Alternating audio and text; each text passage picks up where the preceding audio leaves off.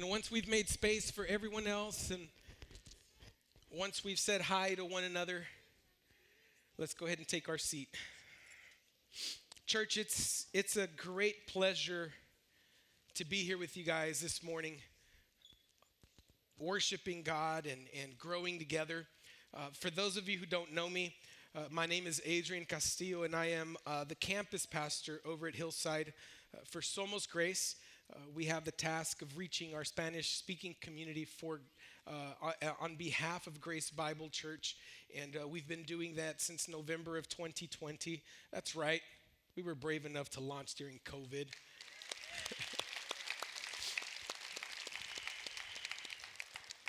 and uh, and it's been amazing to see what God has done in our Sp- Spanish-speaking community already. So, those of the team that were up here uh, leading us in worship today, that is our worship team back at Hillside, and uh, and I know it was a little, I don't know, a little louder, a little different. Bear with us; it won't always be this way. You you you get to have your worship team back next week, but for today, we're gonna we're, we're having fun together, ain't that right? We're having fun together. And unfortunately, unfortunately, you guys are stuck with me. I know Pastor Eddie is a whole lot more loving than I am sometimes, but no, I'm kidding. I'm kidding. That's not true. We all love we all love you, but no, uh, you are stuck with me for the next I don't know 45 minutes. I think. You know, I don't get to speak in English a lot, and uh, English is my native language. Uh, I know I, I helped plant Grace in Espanol, but uh, Spanish is my second my second language. Um, I, don't, I don't even know if I can call it a second language. It might be my third or fourth language. Um, I don't have anything in between, but God has been faithful and God has allowed us to still uh, share uh, the truth with, with those that are coming in Spanish. But what I'm trying to say to you is uh, my vocabulary is just aching to get out in English. Um, I have a lot of words to say. I don't even know if they pertain to the sermon. I just want to say them. so uh, grab your cup of coffee, go ahead and get comfortable in your chair because you're going to be here a while. I'm just letting you know there's, there's going to be a, a, big mess in the parking lot because the other service is going to be trying to get in while you're trying to get out. I'm kidding. I'm kidding. We'll get you out of here in time. Church, um, it, we've been going through our series called Belong. Um, in Spanish, we've uh, titled it Pertenecer. And um, we've been talking about the importance of belonging to the church community belonging to the church community and, living in a culture that's extremely individualistic. And, and we just mentioned um, one of the reasons why COVID had a very negative impact on our communities. And, uh, and what we learned to do was we learned to live life within our own little bubble. And, uh, and to be honest with you, there's some of you in here saying, man, you see, I shouldn't have come today. It's too packed. It was too loud. I could have just watched it at home with my TV, cup of coffee, feet kicked up on the ottoman. But the, the thing is, is that uh, that's just the way culture lives nowadays. That's just kind of the general sense of culture. It's very individualistic. Uh, a few decades ago, uh, it meant something to be a part of a membership. It meant something to be a part of a country club. It meant something to be a part of of the American Express credit card. It meant something to sign up and feel like, wow, I am a member of this.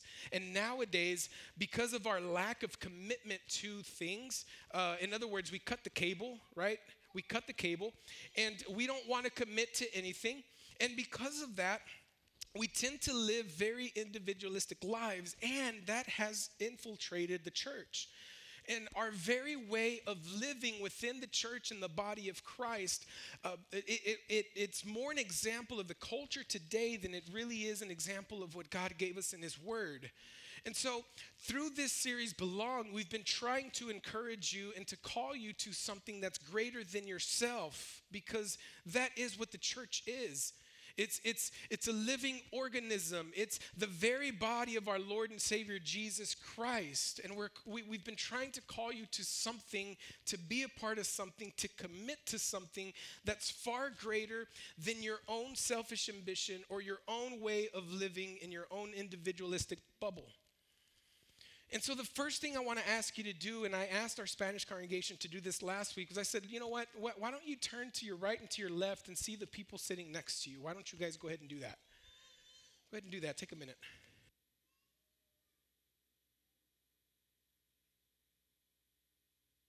And the reason I ask you to do this is because I, I, I want you to walk out of here today with an understanding that every person you looked at, that has come to faith in Christ Jesus, every person you looked at represents our Lord and Savior Jesus Christ.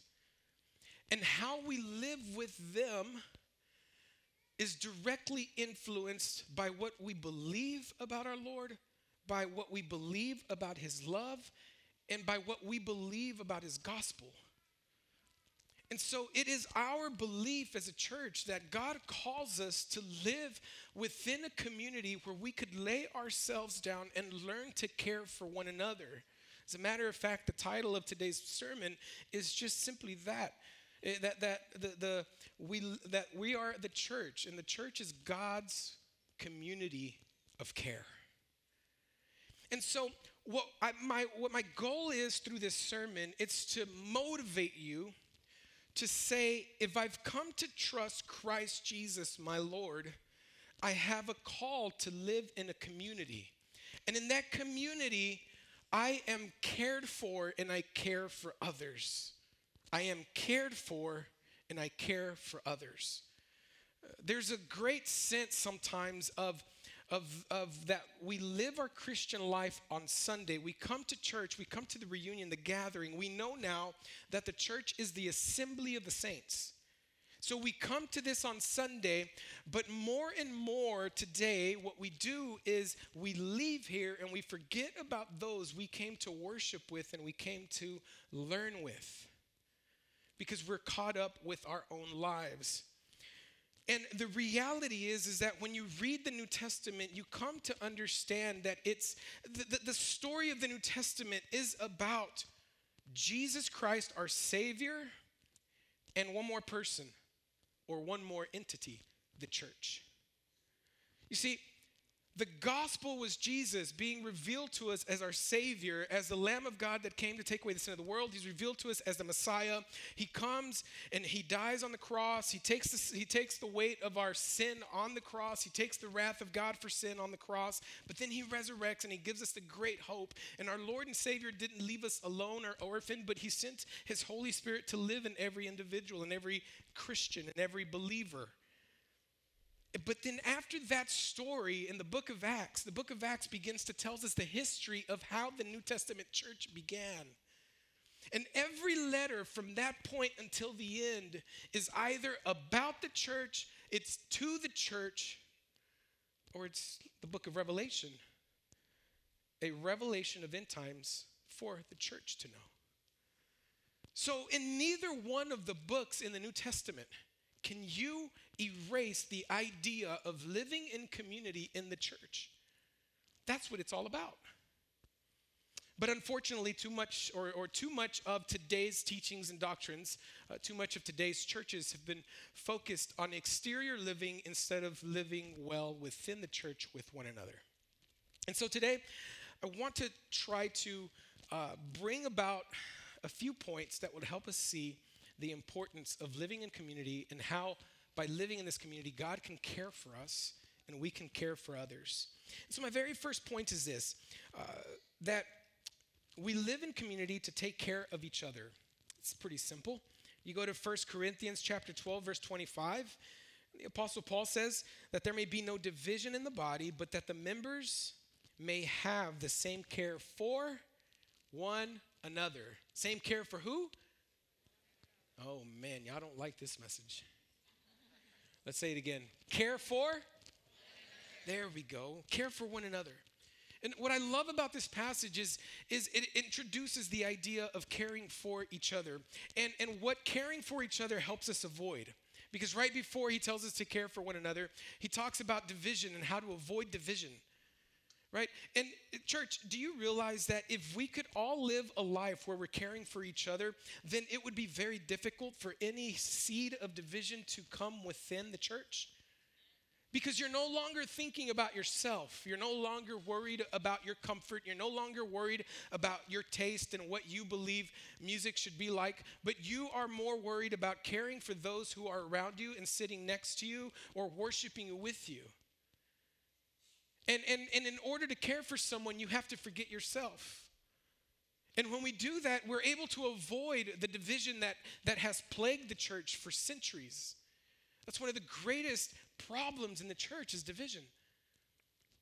But what the Apostle Paul is saying here is that if we could just learn to care for one another, that will be avoided.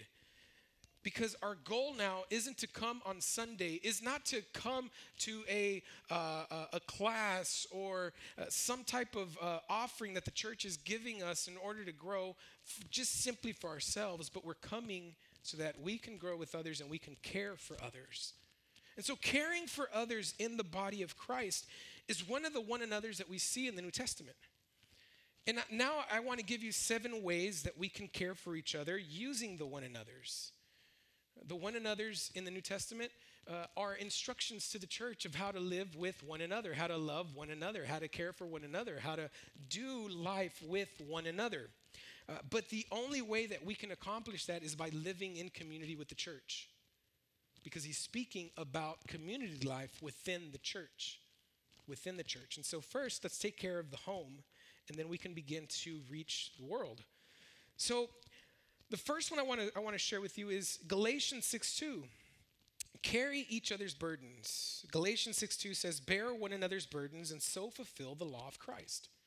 Bear one another's burdens and so fulfill the law of Christ. And so the idea here in Galatians is that as a church, as a people, as brothers and sisters of Christ, as brothers and sisters in the body of Christ, we are to carry each other's burdens. But what type of burdens? Well, Paul's main focus here are the spiritual burdens, the spiritual burdens that we carry. We still live in a broken world. We still live in a culture that challenges our very truths, it challenges the way that we live. And at times, we tend to want to conform to the world and to the culture than we do to the truth that we find in the Word of God, which is the Bible. And so we struggle with temptation, we struggle with, with different ideas and ideologies, but the real the reality is is that if we could live the way Paul speaks here, then guess what? We could help each other carry these burdens by praying, by by speaking to, by wanting to share words of wisdom and words of truth with each other. But you can only do that by living in community. The only way that the church can bear your burdens is that you would commit to live in community with the church. And a lot of times we get into very difficult moments and we begin to feel alone, which becomes, which is simply a microcosm or a result of our desire to live life alone. And what God has given us is He's given us a community that would say, I will bear your burdens with you. I will bear your burdens with you. It's a beautiful thing when the body of Christ does this. And by doing so, we're able to fulfill the law of Christ. The law of Christ. The next one that we see is 1 Peter chapter 5 verse 5. He says, "Likewise you who are younger be subject to the elders, clothe yourselves all of you with humility toward toward There we go. They want to hear you on video. That's why that's why I'm having you repeat it. For God opposes the proud, but gives grace to the humble. And the idea here is that we would lay down our pride and live in humility. The greatest example of that humility is Jesus Christ himself. We know he is the creator of all. Through him, all things were created. Without him, nothing would exist.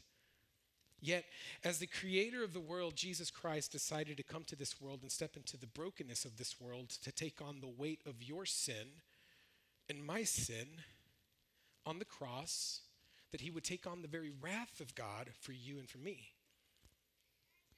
But Jesus didn't do that with a proud spirit or a proud heart or proud attitude, he did it in humility.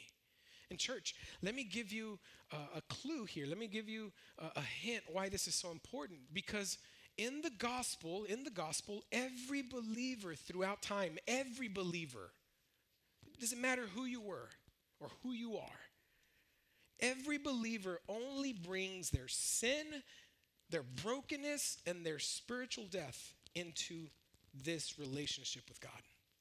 It is God that through mercy, through his love and grace, gives us justification. He makes us righteous and he gives us eternal life. You brought nothing to this. I brought nothing to this. So then, how could we live proud lives as believers? We have nothing to be prideful of. We have everything to be grateful for and nothing to be proud of. And when a, when a group of believers understands that, we're able to set ourselves aside a little bit, just a little, just a little, and we're able to care for the person next to us. And we're able to carry the burden for the person next to us. Because guess what? Then you realize that the church isn't here to serve your pride and feed your ego. The church is here because of Him. The church is here despite and in spite of our brokenness. The church is here because He was good, not us. But now we get the opportunity to live in that goodness together. And that's what He calls us to. And when you're when you when we live humbled lives, you know, the paint on the wall isn't going to matter as much. If the music is a little loud this week, you know, I already told you we are coming from Somos Grace. We won't be here next week. It's okay. It's okay. Because we're still worshiping the same God. We're singing the same truths. But but we all we all have our own pride to deal with. Oh, that's that's not the way I like it. No, they didn't sing a hymn today. Mm. That's a little too loud. Mm. I hear the walls rumbling. That means it's too much bass. It sounds like a car passing in front of my house. Boom, boom, boom, boom. And, and we can forget those things because we're laying ourselves down and we're laying our pride down. Remember, you didn't bring anything into this, you didn't contribute anything to your salvation. Nothing. As a matter of fact, scripture even tells us that we're sanctified through the Spirit as well. We're sanctified by grace. So even your sanctification is a work of God. And guess how God wants to work it out? Through the church. Hmm. Imagine that. That's why we're so afraid of it. That's why we're so afraid of it. Most of us are afraid of this community because we're afraid that this community is going to be used by God to speak truth into our life and cause us to make some changes that we're unwilling we're unwilling to confront right now on our own. We want to live comfort in comfort. Sorry, guys. The next one be kind to one another, even though the words might seem harsh. No, we're being kind. We're being kind. Be kind to one another. And what I want to do is I want to dispel the idea of kindness. But first, let's read it. Let's let's read Ephesians chapter 4, verse 32. It says this: Be kind to one another, tenderhearted, forgiving one another, as God in Christ forgave you. Right? And, and what I love about this passage is it, it, it removes the idea that kindness can simply be a, a, a shake of a hand, a smile. How are you doing? You look so nice today. Wow. It's amazing. You got your Sunday's best on today. I tell you that right now. And we said, man, those people are so kind. And, and the reality is, is that, is that Paul's intent here and Paul's use of the word kindness simply means an, an, an action towards someone's need. It's acting towards someone's need. And so, if you've never ever acted towards someone's need within the church, you've never been kind. It doesn't matter how many times you smile. It doesn't matter how many times you say good morning. It, it's, it's, it's going back to carrying each other's burdens. It's going back to taking care of one another. And being kind means I notice or I can identify my brother and sister's need, and I'm willing to take a step to fulfill that need in action. But again, I go back to a very uh, just very simple truth is that if you if if we don't live in community it's very difficult to experience that and I want to invite you guys to experience that because it's a beautiful thing. I, I, remember when we first got to Grace, we had our first, our, our last born, our baby Adeline, and, and we were just blown away by the kindness of the church. No one really knew us. I had only been at the church for like a week or two. And, and the leadership team of the church decided to get together, and every single day the families were dropping off food and food and food and food. And Daisy's like, Tell them we already have enough. I said, No, no, I won't tell them that because I, this food is good. I want more. No, I'm kidding. I didn't say that. But anywho, that's not true. But we, we experience the goodness of God through community. Uh, the other day, I was we were at a memorial service for a brother in Christ, uh, and uh, we were celebrating his, his graduating to go be with our Lord and Savior. And it was an amazing thing to hear the testimonies of how he, how he lived life, stepping into the need of people and fulfilling those needs for them. That was kindness. And the words that were shared about that man that day were simply amazing. An example of Christ Jesus himself. And that's who we are called to be. But, church, we must do that in community. It says we must be tenderhearted, forgiving one another as God in Christ forgave you. Church, give up your need for vengeance. Give it up. It's no good, it's poison. It doesn't help us.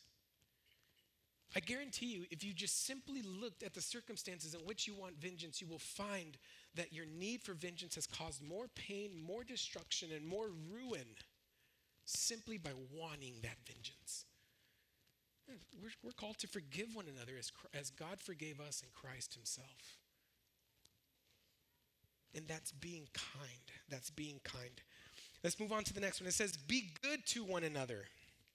Be good to one another. Uh, 1 Thessalonians chapter 5 verse 15 says, "See that no one repays anyone evil for evil, but always seek to do good to one another and for everyone."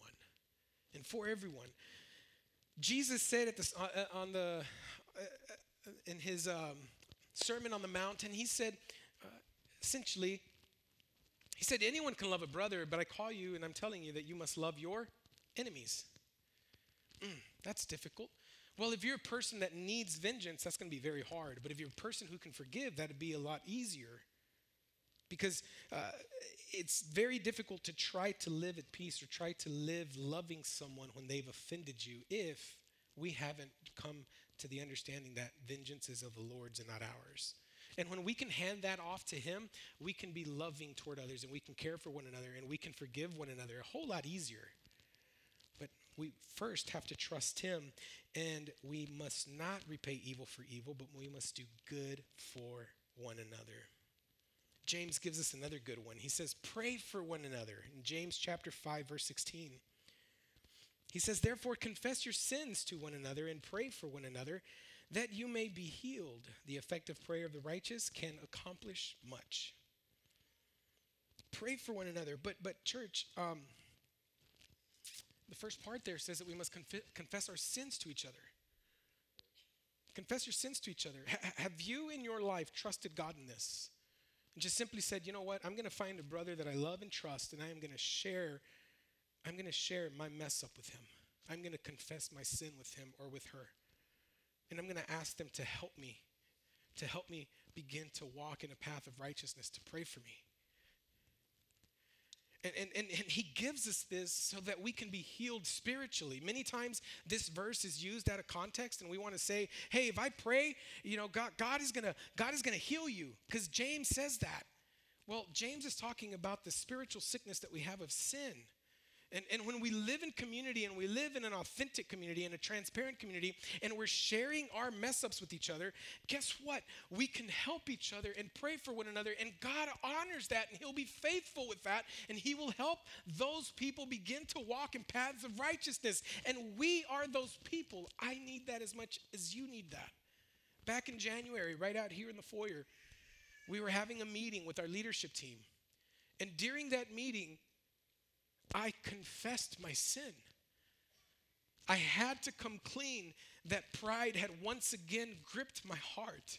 And it was affecting the way that I was living out this Christian life with my brothers and sisters. And I confessed it and I asked for forgiveness. And that team, that group, that group of men that were there that day, when they heard me, they didn't judge me. They cared for me. They helped me. They helped carry my burden. They prayed for me. And some of them said, I commit to be praying for you, Adrian. And that was helpful for me, and God has honored that. But that could only happen because I live in community. I'm willing to share that with someone. So I can be healed of my pride. I can be healed of my selfishness because I have a church community who's willing to live out James chapter 5 verse 16. Church, I'm calling you to this. This, this isn't something that you're hearing and you should say, geez, I don't want to do that. This is something you should say, wow, God, thank you so much because I've needed that. I need that. And that's what we're calling you to. The next one is to serve each other. Galatians chapter 5, verse 13. For you are called to freedom, brothers. Only do not use your freedom as an opportunity for the flesh, but through love serve one another. Serve one another. And I love this. I love this because one of the fears that people have with, with the, uh, the doctrine of, of, of, of grace, uh, that we are saved through faith alone in Christ alone, and that nothing else can save us. One of the fears most people have when they first come and hear that gospel and they read it and they're like, wait, the Bible does say that. But the fear comes into their hearts. But doesn't that give us too much freedom to go and sin? And they tell us, Pastor, aren't you worried about that? And we say, no, we're not. Because it's not our job to sanctify the believer. That's the job of the Holy Spirit. And God, He uses us to do that, or He uses us to help in that process, but that's His job.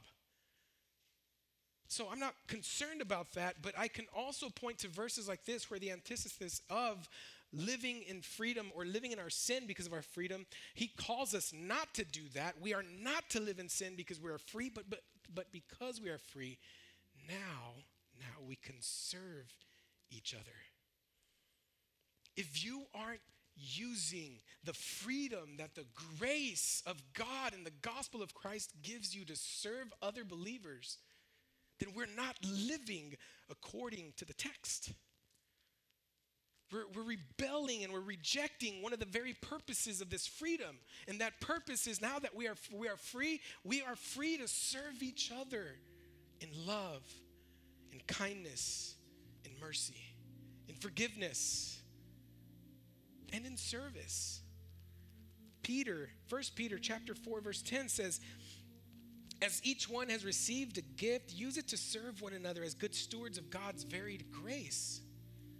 Now, I know all of us in here have been gifted in one way or another. And I know that everyone in here is seeking to use that gift to better our 401k portfolio we're using that gift to better our class and society. We're using that gift to find the houses uh, that we dreamed of living in. We're using that gift to try to put our kids through school.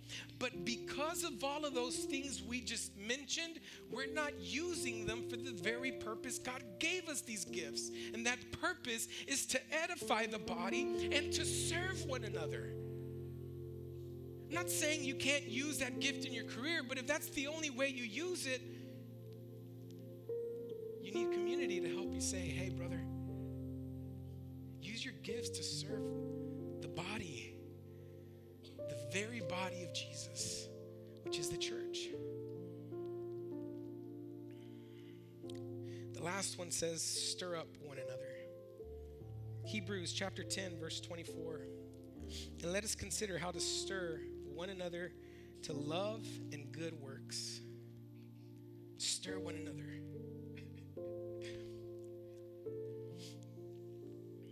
Someone said, um, Pastor, take it easy on us today.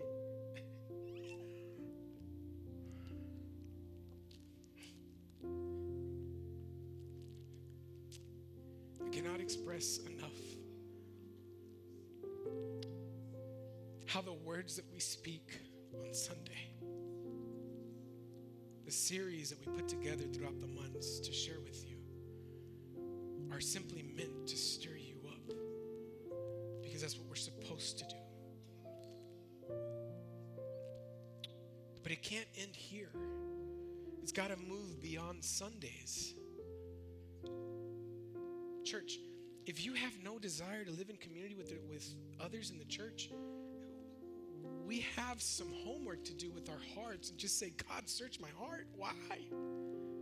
Why am I so opposed to living in community with the rest of the believers? And allow Him to lead us so that we can live in a community that can care for us. These are just a few ways that the church is meant to care for you. And you may be struggling right now. You may be going through a very difficult time. You may be hurting. You may feel that there's no way out. And look, I can't tell you that the light is at the end of the tunnel. And I won't ever try to tell you that. But what I will tell you is that as brothers and sisters in Christ, we are here to pray for you. We are here to help you. We are here to lend you a hand when you need it. Just let us do so. Let us do so. That's all we ask. And then the words of Christ, where he says that his, his, his yoke is easy, his burden is light, that becomes true because the body of Christ is what he's using in order to make it happen. Philippians 4:13. We all love that verse. I can do all things through Christ who strengthens me. And Paul is talking about living with a lot and living with a little. But that verse is directly tied into the generosity of the church that was sending him money to support him, to care for him. We are the instrument. We are the hands and feet of Christ Jesus for one another. And we're inviting you to be a part of this. And so here's three things I'd like for you to do.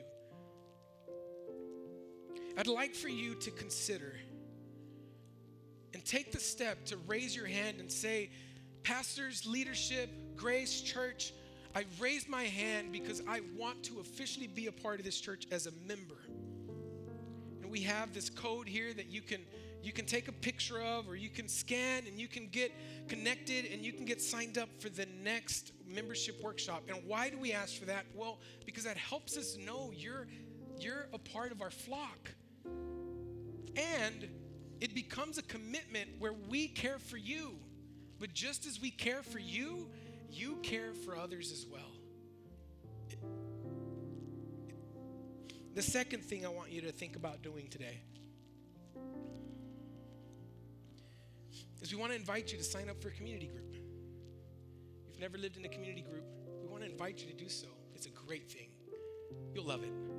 You'll love it. You'll grow together, you'll cry together, you'll laugh together, and man, will you eat together. It's amazing. And I'm not just talking about eating, it's amazing. And the last thing I want you to think to consider doing is signing up to serve at your church. We all love it. We come in, man, it's just the right temperature. It feels great. This coffee's delicious. That handshake and that smile I received was amazing. And my kids are loving kids ministry. We, we want to invite you to experience, listen, experience how it feels to serve someone just as you're being blessed by that, someone else, when they come, will be blessed by your service and your actions. Remember that Jesus says in the book of Mark, he says that the Son of Man didn't come to be served, but he came to serve. That is our example. Whose feet are you washing? Whose feet are you washing? Who are you caring for? Who are you loving? And I'll close with this. One church said, if you choose to live outside of the church, which is the bride of Christ, you're choosing to divorce Jesus. Because it is his bride, by the way. And if you say no to my bride, you say no to me. There's no option. Like that's that's just not an option. Because we are the body of Christ and we're all each individual members of it. To say no to Christ and to say no to his church is to be dismembered We are also a family who have been sons and daughters adopted and brought in by the Father. To say no to the church is to live as an orphan. God has given us this community to care for each other. Church, this is our opportunity to do so. Thank you for your time, and let's pray together. Father, we thank you for your love and kindness, and we thank you that your son Jesus is the greatest example of humility and service. We also thank you that through your words, it's very clear how you call us and expect us to live. And I just pray that as a church, we can grow to love, to care for one another in community. We thank you, and we pray this in his name. Amen.